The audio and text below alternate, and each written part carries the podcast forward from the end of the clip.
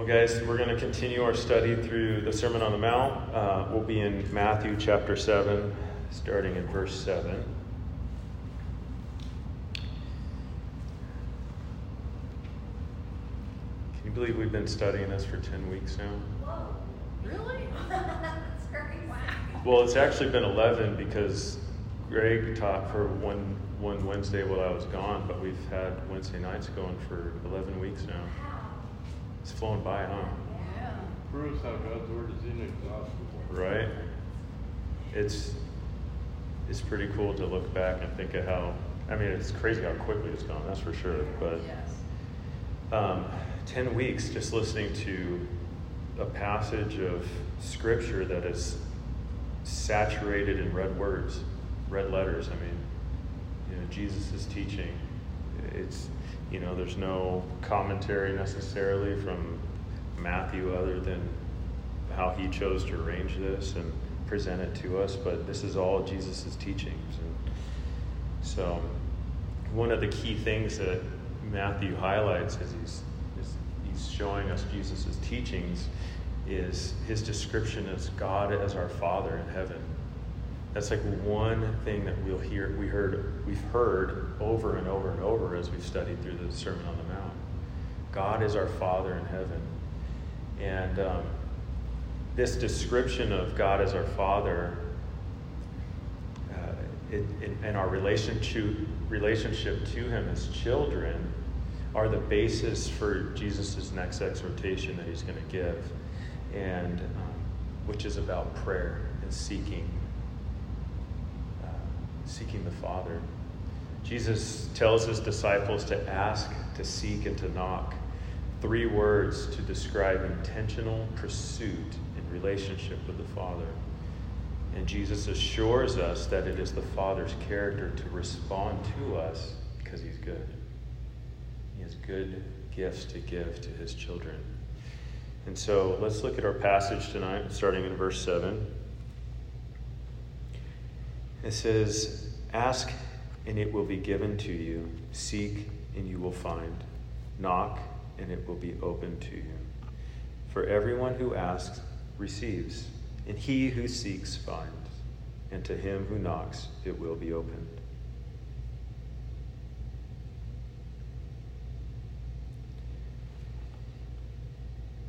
Or what man is there among you who, if his son asks for bread, will give him a stone? Or if he asks for a fish, will he give him a serpent? If you then, being evil, know how to give good gifts to your children, how much more will your Father who is in heaven give good things to those who ask him? And that's our passage that we're going to cover tonight. So the first thing that we notice is that Jesus starts this at this whole teaching out on asking, seeking.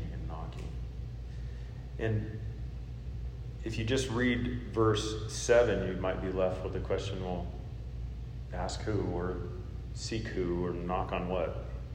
But we have to look at the context, right? And so we, we need to go all the way to verse 11 and we see how much more will your Father who is in heaven give what is good to those who ask him. So Jesus is exhorting his disciples to be persistent in their pursuing, in their pursuit of the Father, of their Father in heaven, because he is the one who answers. And Jesus uses these three words to invite his disciples uh, further in, to step into the relationship with their Father. They're, they're action words. And this is a this is a, a relationship that the Father welcomes as well. You see, these three verbs are used to express the earnestness of the disciple. I'm sorry. These verbs, they express the earnestness that the disciple should have in seeking their Father. They're descriptive words. We see the first invitation is to ask and it will be given to you. Now, in the original Greek, Jesus is teaching them to keep asking. It's, it's a that's what the idea is behind the words to keep asking, to keep seeking, to keep knocking, to continue doing these things. It's not something that you stop doing or you only do when you're really in need of something, but it's just a continuation. Always ask, spending that time in prayer with Him, seeking Him, seeking His will, and going to Him with every need.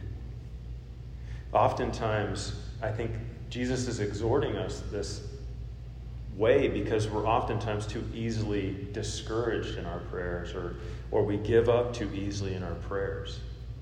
Something that we might pray about when, when we feel the pressure, but discontinue those prayers as the pressure lets up or you know things change in our life and we we're a little bit happier with the trajectory of our lives and we're not seeking him for his will for those those very needs when they're so prevalent. And so the encouragement to us is to keep at it, to keep going. And so the first word is ask. In, in this word is translated other ways throughout other verses as the um, in the Bible, but it's translated as request or beg or desire or crave. So you can kind of get a feel for what that word is entailing. And it is the seeking by the inferior from the superior. The seeking by the inferior from the superior. And so oftentimes that, that that's how it's portrayed in, in its usage throughout the Bible. And you remember, you may remember Jesus' teaching on prayer when he went over, that we went over him a few weeks ago.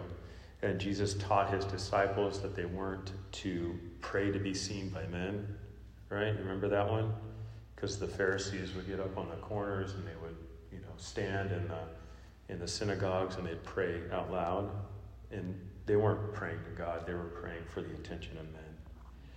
But the disciple was exhorted to pray in secret, and the Father would see it. The Father who is in secret would see. So it's not for the attention of men, but to connect with the Father. And then they weren't, you, weren't to use meaningless words repeatedly, repetitively. The Father, they were exhorted that the Father already knows what they have need of. Those little kids, yeah. They'll go up on the stairs to climb over the back that way. Um, but the Father already knows what we have need so it wasn't some conjuring his response, it was to go to him as one who knows. But Jesus also gave them an example of how they were to pray. One that asked the Father for his will to be done on earth as it is in heaven. It also asked for daily provisions. Give us this day our daily bread. That prayer, that example, asks for forgiveness of sin, for cleansing, for wrongdoing in, in light of us forgiving others as well. It also asks for his leading from trial and testing.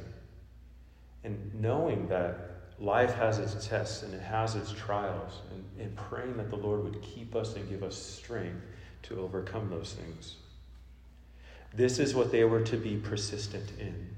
And we are called to do the same, to continue to ask, to be persistent in asking. Now, the word seek describes one striving to find. So we see ask and it will be given to you, seek and you will find. To seek God meant to turn to him, to strive humbly and sincerely, sincerely to follow and obey him. That's what it means to seek. That's how the Bible describes seek. Now, Jeremiah 29, not 11, but it's in that context. But Jeremiah 29 13. It says, And you will seek me and find me when you search for me with all of your heart. Now, this was a promise to Israel. Israel, who was currently in exile in Babylon.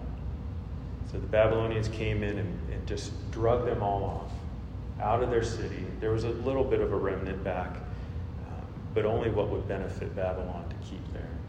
but they were they were dismayed at their situation. They God and God spoke to them through the prophet Jeremiah and others, but that God was speaking through Jeremiah to encourage them to seek Him while exiled, while away from their homeland, away in a, in a world where they had no control over things, in a world where they were living as servants to the Babylonians.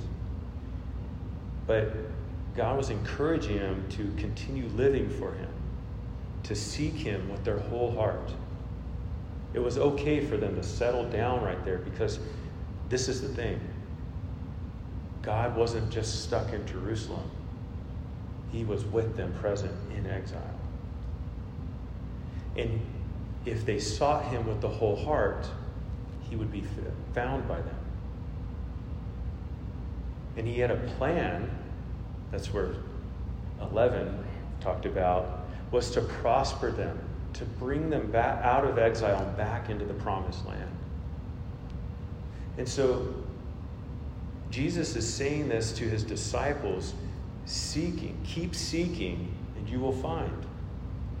And in a sense, the disciples too were in an exile that they were experiencing, like their ancestors were with Babylon. In Jerusalem, they were there living, but were they the ones in control? Rome. Rome had control over Israel at the time. They were Roman occupation. And all the disciples were looking for this Messiah to come who would liberate them from the Roman occupation, would set up the new kingdom, and they would rule and reign with him. Now,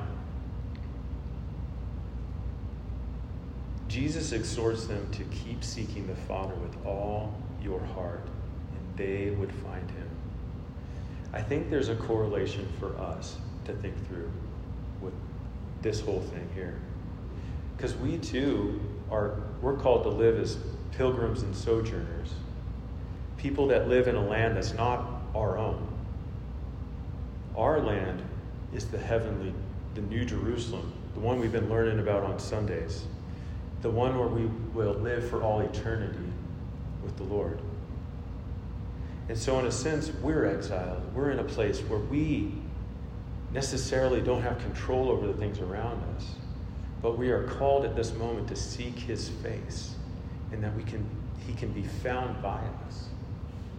And we know this through Jesus, through His appearing on the scene, through His words and His teachings. But Jesus taught his disciples to seek first the kingdom. Remember that verse? Sir. Matthew 6:33. But seek first the kingdom of God and his righteousness, and all these things shall be added to you. That was the focus of the disciple to seek first the Father's kingdom and his righteousness. And I think about righteousness, it's, it's all those things that He desires for us to do here while we're occupying where He has placed us. Until He comes again or He takes us home, we are to be doing these things. The next word that Jesus uses for his illustration is the word knock. I like to say that there's something really deep and crazy behind that word, but it literally just means to knock, to knock on a door. You know, we've, you know, some of us have jobs where we're knocking on doors, right? Or we've gone door to door and we've knocked on doors. What is the what is the reason you knock?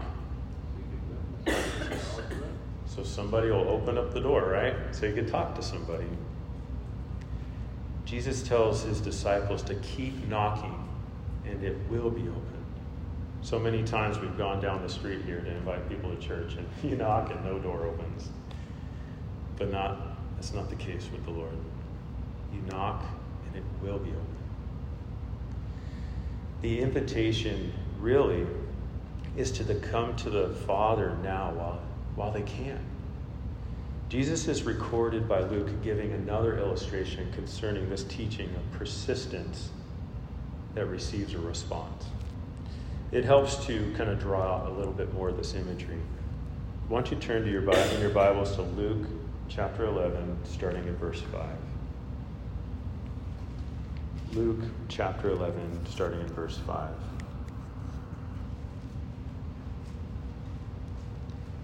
You there? It says, And he said to them, Which of you shall have a friend, and go to him at midnight, and say to him, Friend, lend me three loaves, for a friend of mine has come to me on his journey, and I have nothing to set before him. And he will answer from within and say, Do not trouble me, the door is now shut, and my children are with me in bed. I cannot rise and give to you as if yelling to the door is going to not wake the children. But I say to you, though he will not rise and give to him because he is his friend, yet because of his persistence, he will rise and give him as many as he needs. So I say to you, ask, and it will be given, or given to you. Seek, and you will find. Knock, and it will be open to you. For everyone who asks receives, and he who seeks finds, and to him who knocks it will be open. I like that imagery. I mean, it never says that he knocks, but it insinuates it. Like, hey, dude, wake up. I need some help. I got another version. What's your saying? It says, but I tell you this, though he won't do it for friendship's sake, if you keep knocking long enough, he will get up and give you what, whatever you need because of your shameless persistence. wow. I guess that's true, right? You can't have any sort of apprehension or like withholding back when you really have a need. You got to bring it to the Lord, right? Yeah, that's funny. So it's descriptive of the type of knocking, and, and it's just, it's really the, the posture, the attitude in which we approach the Lord. Like, Lord, I know you hear me, and I will wait upon you for that answer. And Jesus gets to it a little bit later, but he's God is not like the, this man who's laying in his bed that you have to encourage. He says, Your Father loves to give good gifts. That's what we see. But what I found interesting is that actually later on in Luke, there is a day when this no longer will be possible, this knocking. If you look in Luke chapter 13 with me, Luke chapter 13 is a couple chapters over, starting in verse 24. Jesus is teaching again, and he says, chapter 13, verse 24 Strive to enter through the narrow gate, for many, I say to you, will seek to enter and will not be able to. When once the master of the house has risen up and shut the door, you begin to stand outside and knock at the door, saying, Lord, Lord, open for us. And he will answer and say to you, I do not know you, where you are from. Then you will begin to say, We ate and drank in your presence, and you taught in our streets. But he will say, I tell you, I do not know you, where you are from. Depart from me, all you workers of iniquity. You see, now is the time to seek the Lord, to knock. Today is the day of salvation. And as disciples, we have this access to the Father and to pursue Him in a deep, in a, in a, um, I don't know if urgent's the right way, but to just pursue Him in that uh, intentional way. That's a good word. But there are some that will stand and they will knock, who have missed that opportunity to engage with the Father, who the door will be shut and won't be open. And it's some it's funny how close they got to him. We ate and drank in your presence. And you taught in our streets. But they never got to know him. That means they heard what he said. They were a part of what was going on, but they never entered into that familial relationship with the Father. we're exhorted to be persistent in praying to the Father about things pertaining to his kingdom, how we should be living, asking for his will to be done, and asking him for our present needs. That's what we've learned in, in the past about prayer. How or what we ask somebody for will always be based on our relationship with that person. This is the next phase of what Jesus is teaching, the next point he's making. I'm not going to ask somebody I don't know for a ride to the airport because I don't even know if they have a car, first off. I don't know if they, you know, I don't know anything about them. Whether they're from maybe another country, they don't know how to get to the airport. I'm not going to ask them for something if I don't know them. That's pretty obvious, right? But I might venture to ask somebody that I've met a few times, that I've gotten to know you know, I've seen them driving a car. I've seen that they can, I can expect them to be at a place on time and such. I might, I might venture to ask them, but I wouldn't hesitate to ask a good friend or a family member that I've traveled with, that I've been in their vehicle and has actually taken me to the airport once before. You see the picture I'm trying to paint? It's, it's, it's that reputation with that person. You've spent time with them. You know them. You know about them. You know their, their trustworthiness. You know their ability to uh, supply your need. The same goes with our Heavenly Father. We keep asking, we keep seeking, we keep knocking because we know His character. And I thought it was really interesting. If you guys want to turn to John chapter 4. You see, this was the trouble with the woman at the well. She didn't know Jesus and, and didn't trust him at first. Right? John chapter 4, starting in 5, verse 5. It says that so Jesus came to a city of Samaria, which is called Sychar, near the plot of ground that Jacob gave his son Joseph. Now Jacob's well was there. Jesus, therefore, being wearied from his journey, sat thus by the well. It was about the sixth hour. A woman of Samaria came to draw water, and Jesus said to her, Give me a drink. For his disciples had gone away into the city to buy food. And the woman of Samaria said to him, How is it that you, being a Jew, ask a drink from me, a Samaritan woman? First off, they have this conflict of nationality, really you know, Jews and Samaritans, they, they didn't like each other. For Jews have no dealings with Samaritans, is what she says. And Jesus said to her, If you knew the gift of God and who it is who says to you, Give me a drink, if she knew who he was, you would have asked him, and he would have given you living water. You see, her initial issue with Jesus, she didn't know who he was. And if she would have known who he was, she would have asked. It's in our relationship with the Father and how well we know him based upon his word that we are propelled to ask, to knock, to seek, to find out more. It wasn't too long after this this moment of interaction with Jesus that she began to trust who he was based on her interactions with him. As she got to know him, she began to proclaim him to others. She went into the town and said, Hey, come see this man who told me everything I've ever done. It took some time spent with him to know who he was and to begin to trust him. And knowing to whom we are praying, that will be the thing that instructs our prayers to align with what God desires to do, and He will do it. The quality of our relationship with the Father will, re- will determine our persistency in seeking Him. The quality of our relationship. We can't say we're following Him if we aren't seeking Him.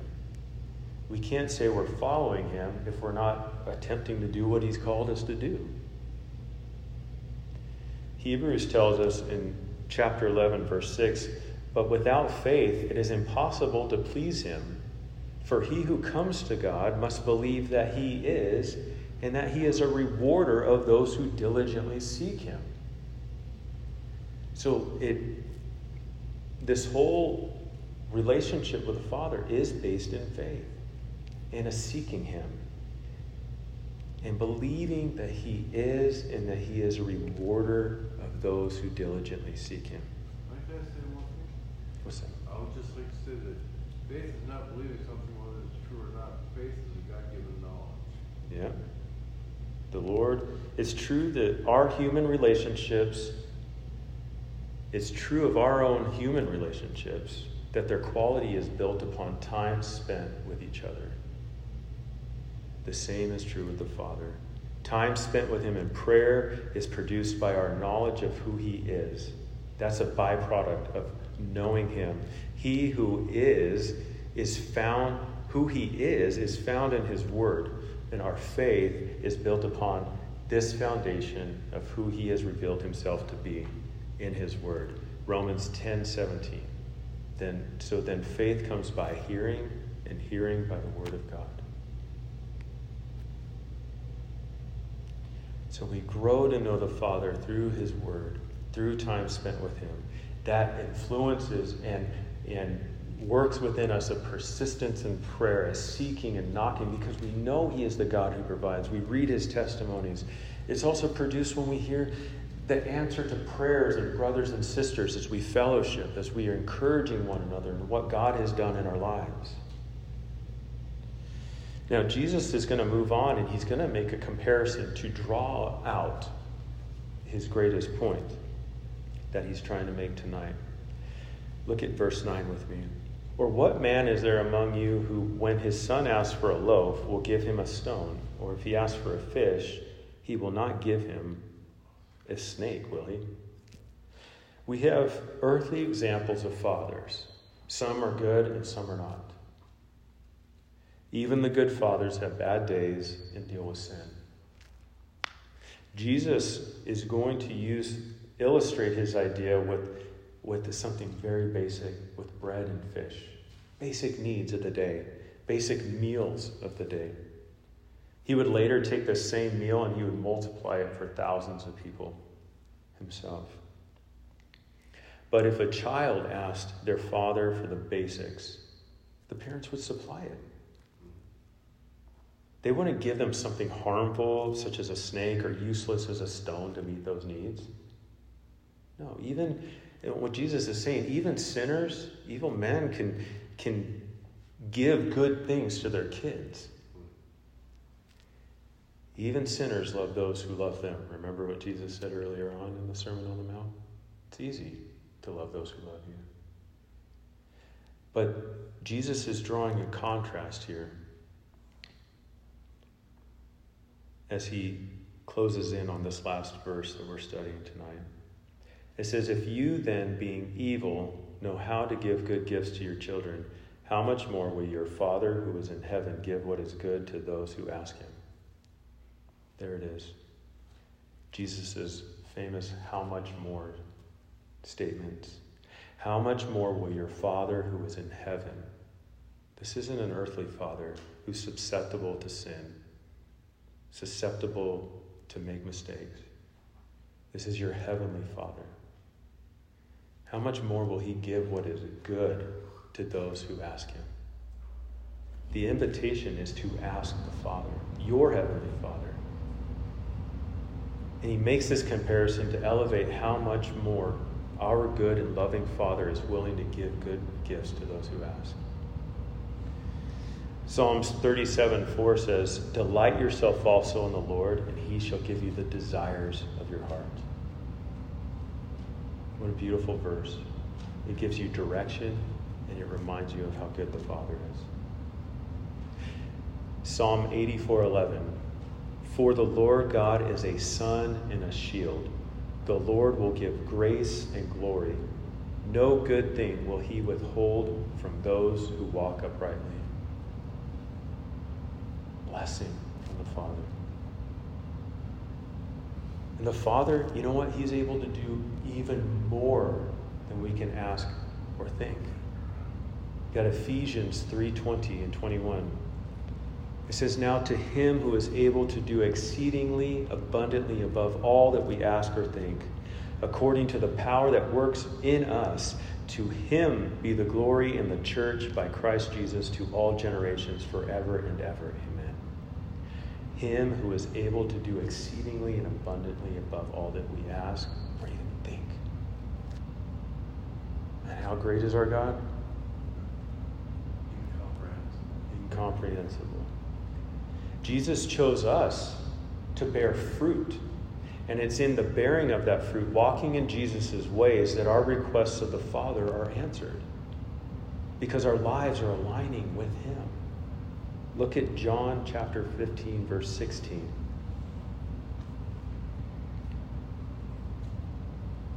Or you could write it down. Jesus says, You did not choose me, but I chose you and appointed you that you should go and bear fruit, and that your fruit should remain, that whatever you ask the Father in my name, he may give you. You see, it's in that bearing of fruit, that abiding in Christ, that we are asking things according to God's will, and he will not withhold. Now, what I'm describing here is not any sort of like health and wealth kind of thing. Name it and claim it. You know, sometimes I, we hear that stuff go around, and, and this isn't like, Lord, I want that new Mercedes. You know, I'm going to live just right for you so that I can get that. You're not twisting God's arm. This is relational. This is delighting yourself in Him, in His glory, and He is just pouring out upon you the good things that you need. This is the basis for our persistency, the relationship that Jesus came to restore. You see, in Colossians, you can turn there, Colossians chapter 1, starting in verse 19.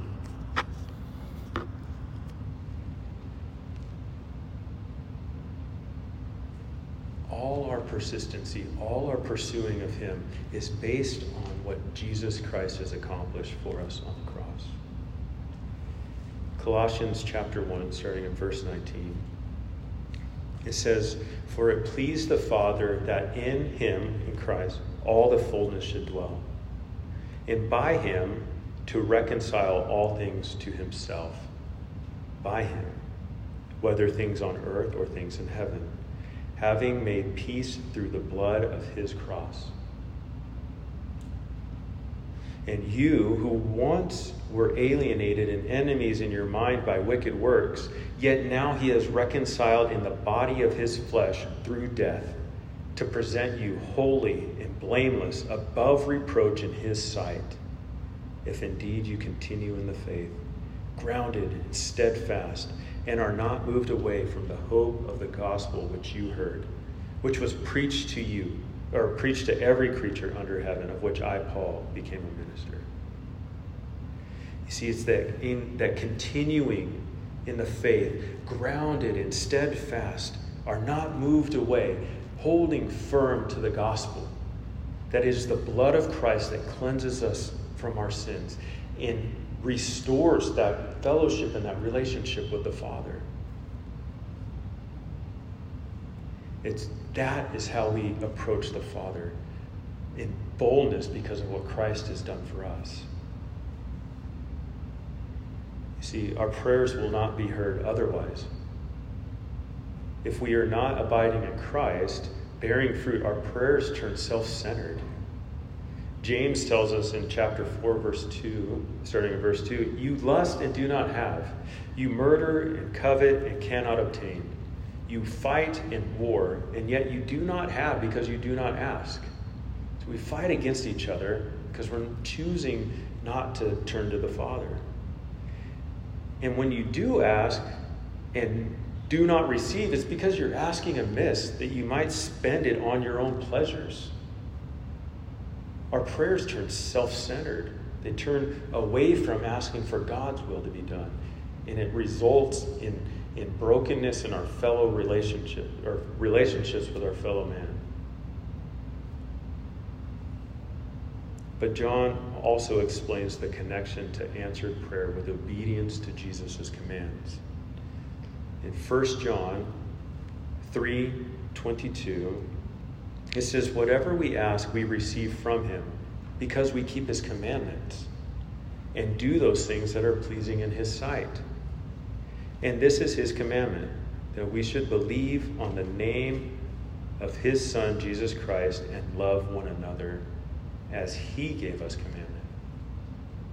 That's what we're called to do. Believe on the Son in, on the name of his Son, Jesus Christ, and love one another. Now he who keeps his commandments abides in him, and he in him. And by this we know that he abides in us, by the Spirit whom he has given us. So we have that acknowledgement from the Holy Spirit that we are God's, and our works prove it too. Faith without works is dead. You can't say you believe one thing and do another. John goes on to say later in his letter, in chapter 5, verse 14, that we can have confidence of answered prayer by asking according to the Father's will. Now, this is the confidence that we have in Him. If we ask anything according to His will, He hears us. And we know that He hears us. And if we know that He hears us, whatever we ask, we know we will have. We have the petitions that we have asked of Him. Because we're asking according to His will. That, think about the boldness that that produces in prayer. Lord, I am praying according to your will, according to what your word says. And I trust that you will see this through. However, in your timing, whatever you desire to do, I'm trusting that you're going to do this. Because I know it's according to your word, will. And we discern the will of the Father through his word. We have the right to ask for God's help in keeping the commandments of Jesus. We have, in knowing that this too is according to the will of the Father, we can ask Him for help to follow His word, to believe it. So, in closing tonight, Jesus has paid a great price for us to have such a relationship with the Father. And He exhorts us in pursuing that relationship with the Father teaching us that the Father desires to give good gifts, gifts that enable us to accomplish His will in this world, gifts that meet our needs, gifts that give us victory over sin and bring Him glory, gifts that sustain us until He returns or takes us home. And the questions we can ask ourselves have I been discouraged in prayer? Have I fallen off on something that I was really praying about because I didn't see the answer yet? Seek to strengthen your faith by spending time in God's Word.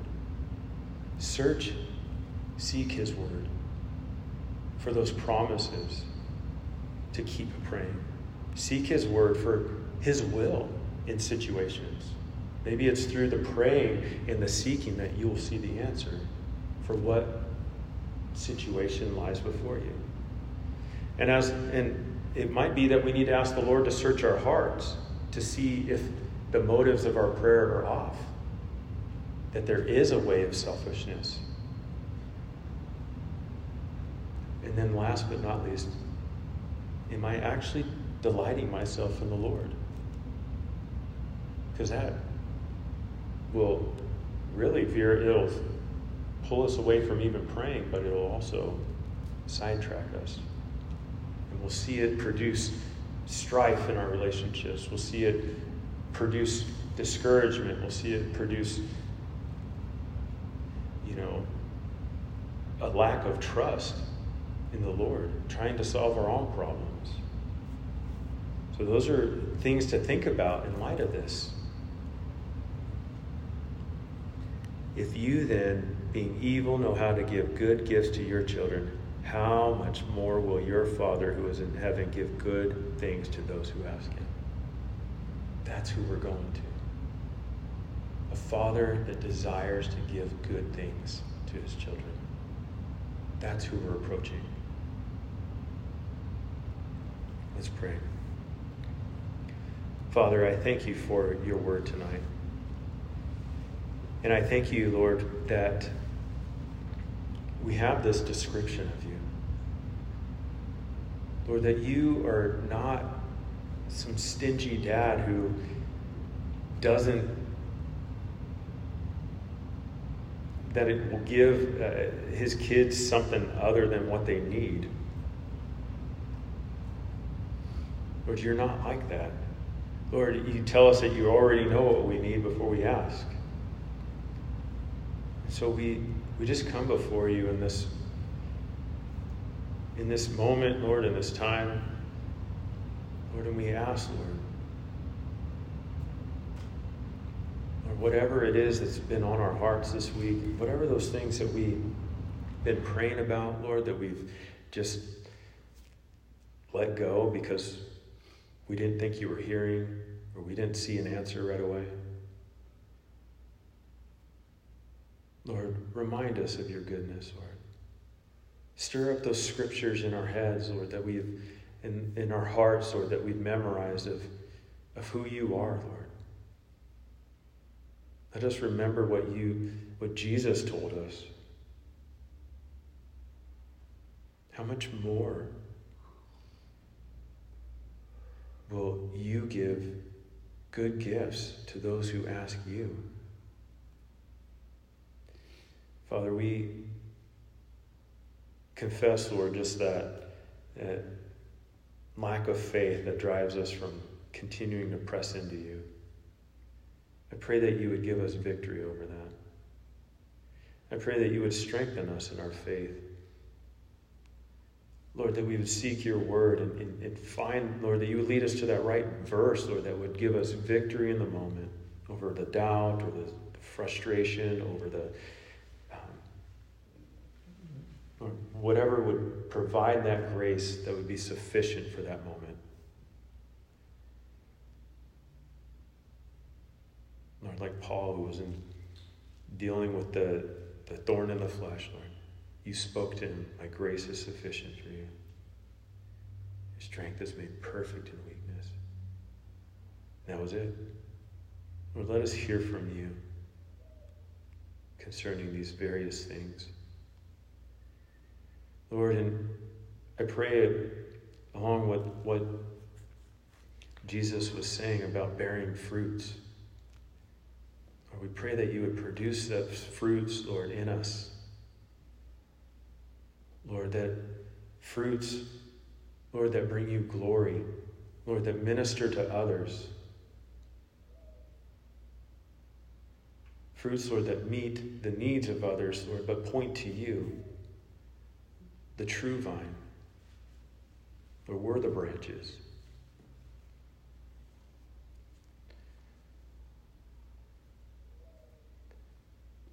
Lord, we just uh, give you this night, Lord, and ask that you would bless, Lord, the remainder of our week.